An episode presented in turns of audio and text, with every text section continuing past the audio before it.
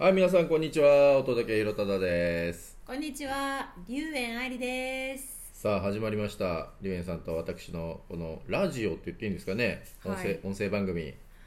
始まっちゃいましたね。完全に見切り発車ですね。完全に見切り発車ですね。どこに向かうのか私たちも分かんないまま始まりました。はい。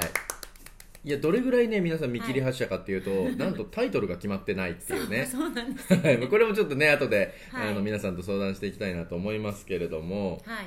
まあそもそもきっかけからいきます？なんでこれ、ねこういうことやるようになったかっていう。なんでこの二人がって思いますもんね。はいまあ、やっぱり2人の共通点はねダイバーシティとかインクルーシブとかこういうところにこだわりがある、まあ、それを活動してるっていうところですよね。うん、そうですねう。んうんでそもそもの出会い自体で言うと一番最初1回だけなんかお食事させていただいたのは67年前に。あ、そうですよはいね。はい、共通のね、うんうん知り合いがいて食べましたけど、でもそこからも別に特に交流するということもなく。なく、いつだ？去年あぐらい。そうですね。はい。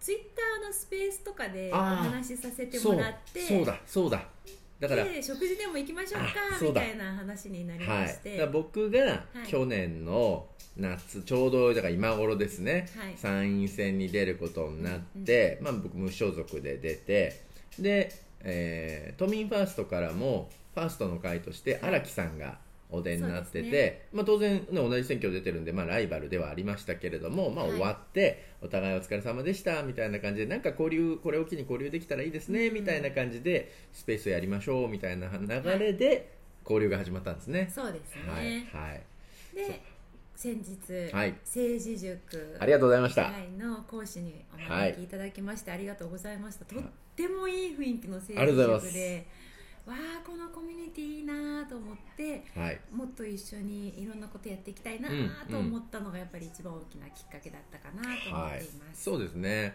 うん。あのだから僕がその参院選で、まあ、当選できずで、まあ、7月に選挙が終わったんですけど、まあ、どうしようかなと思って、はい。もちろんね当選してれば政治家としていろいろ活動できるわけですけど、まあ、じゃあ落選した中でバッジがない中で何ができるのか。で正直やっぱり1回選挙出ちゃうとはい仕事来なくなるんですよ。あそうなんですか。びっくりするほど。だからもう今地上波からのオファーとかもほとんどないですし講演会もやっぱガクンと減った気がしますし、っうん。ていう中でもう一回やっぱ政治出ちゃうと政政治に活動の軸振っていかないともうしょうがないなと思って、そんなに違うんですね。そうなんですそようか。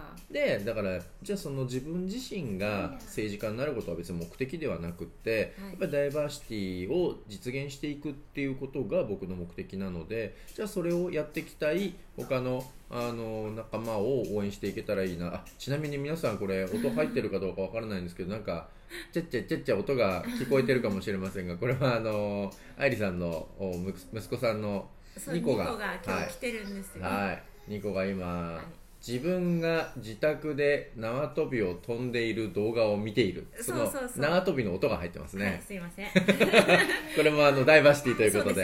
はい。よろしくお願いします。生のまんまお伝えしていこうと思いますけれども、そうそれでだから僕が、はい。じゃあもうこれはね政治活動に軸振っていくしかないなっていう中で政治塾っていうのを始めて、そこにね講師として来ていただきましたけれども、あの政治塾の話また後ではい。したいなと思ってるんですけど、やっぱあの時のうん。乙武さんと仲間たちを見ていて、わーどうしても政治の世界で一緒に頑張りたいみたいな思いもあっ あてりがとうございます。なんかお話もしたいななんて思ってたんですよね。なんだろうなだから、僕の場合選挙の時にもボランティアの皆さんが集まってくださってで Facebook でグループ作ったんですけど1600人ぐらい Facebook グループ集まったんですよ、はい。で実際に現場に来てあの会場設営してくれたり、チラシ配ってくれたりっていう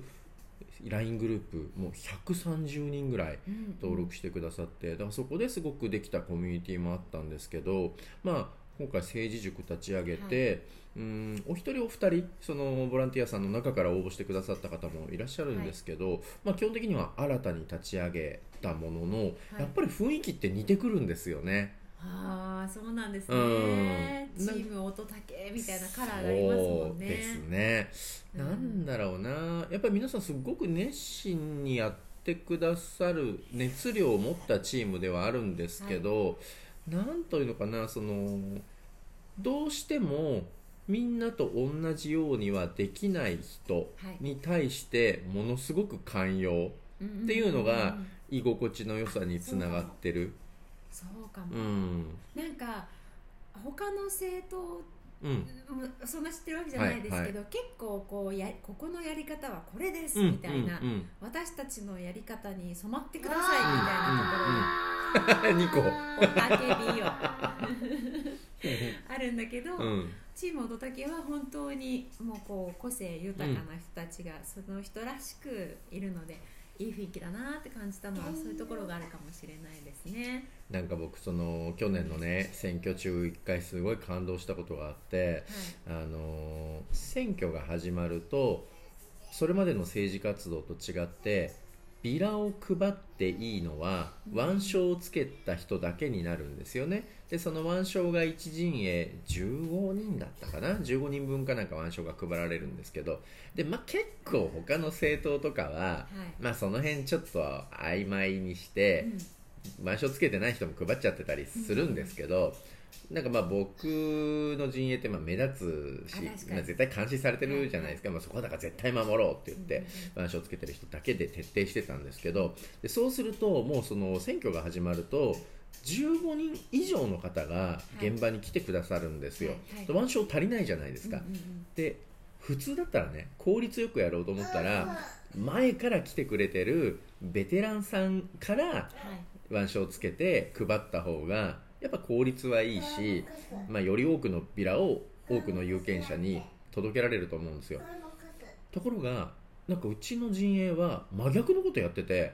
初めて来てくれた人から優先的に腕章を配ってく配ってるんですよ、はい。でベテラン古株の人ほどあの後回しにして新しく来てくれた人の隣にあのー立ってあもうちょっと下から出すようにした方が受け取ってくれやすいですよとかすれ違いざまに出した方がいいですよとかそういうアドバイスをしててなんかえ多分効率悪いんですよ。はい。でもなんか多分そのボランティアさんたち僕のチームで活動すればするほど、でも乙武さんが作りたいのこういう社会でしょ？って多分理解してくれて、それでそういうシステムになってたんだと思うんですよ、なんかそれに気づいた時に、僕に確認なんかされてないし、勝手にそういうシステムになってるのを見た時に、なんかちょっと感動しますそう、ねああ伝わってんなと思って。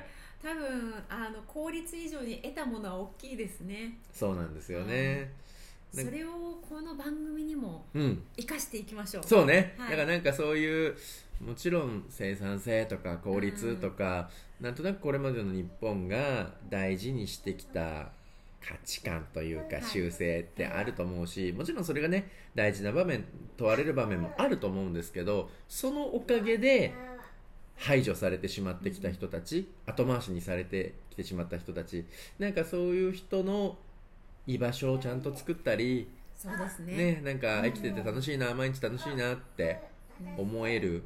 なんかそういう社会を作っていくラジオにできたらいいですよね。はい、なんか、私は今都議会議員をしていたりするんですけど、うん。まあ、ダウン症のある子供の母親でもあって、なんかその政治だけではなくて、うん。少しこういろんな人が聞いて元気になるうん。ラジオみたいなのやっていきましょうか、うん、だからねなんか僕らでなんかのトピックについて2人でおしゃべりしていくのもいいですしはい。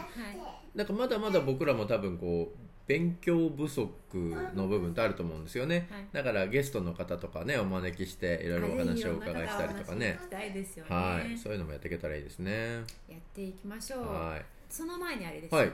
タイトルそうね。タイトルもねはい。タイトルもちょっと後で皆さんとご相談していきたいと思いますが。すね。はい、まあ、とりあえず今日ははい。もう触りなんで、こんぐらいでいいですかね。はい。はい。じゃあ。じゃあまた次回お会いしましょう。あはい。またお願いします。ありがとうございます。さようなら。さようなら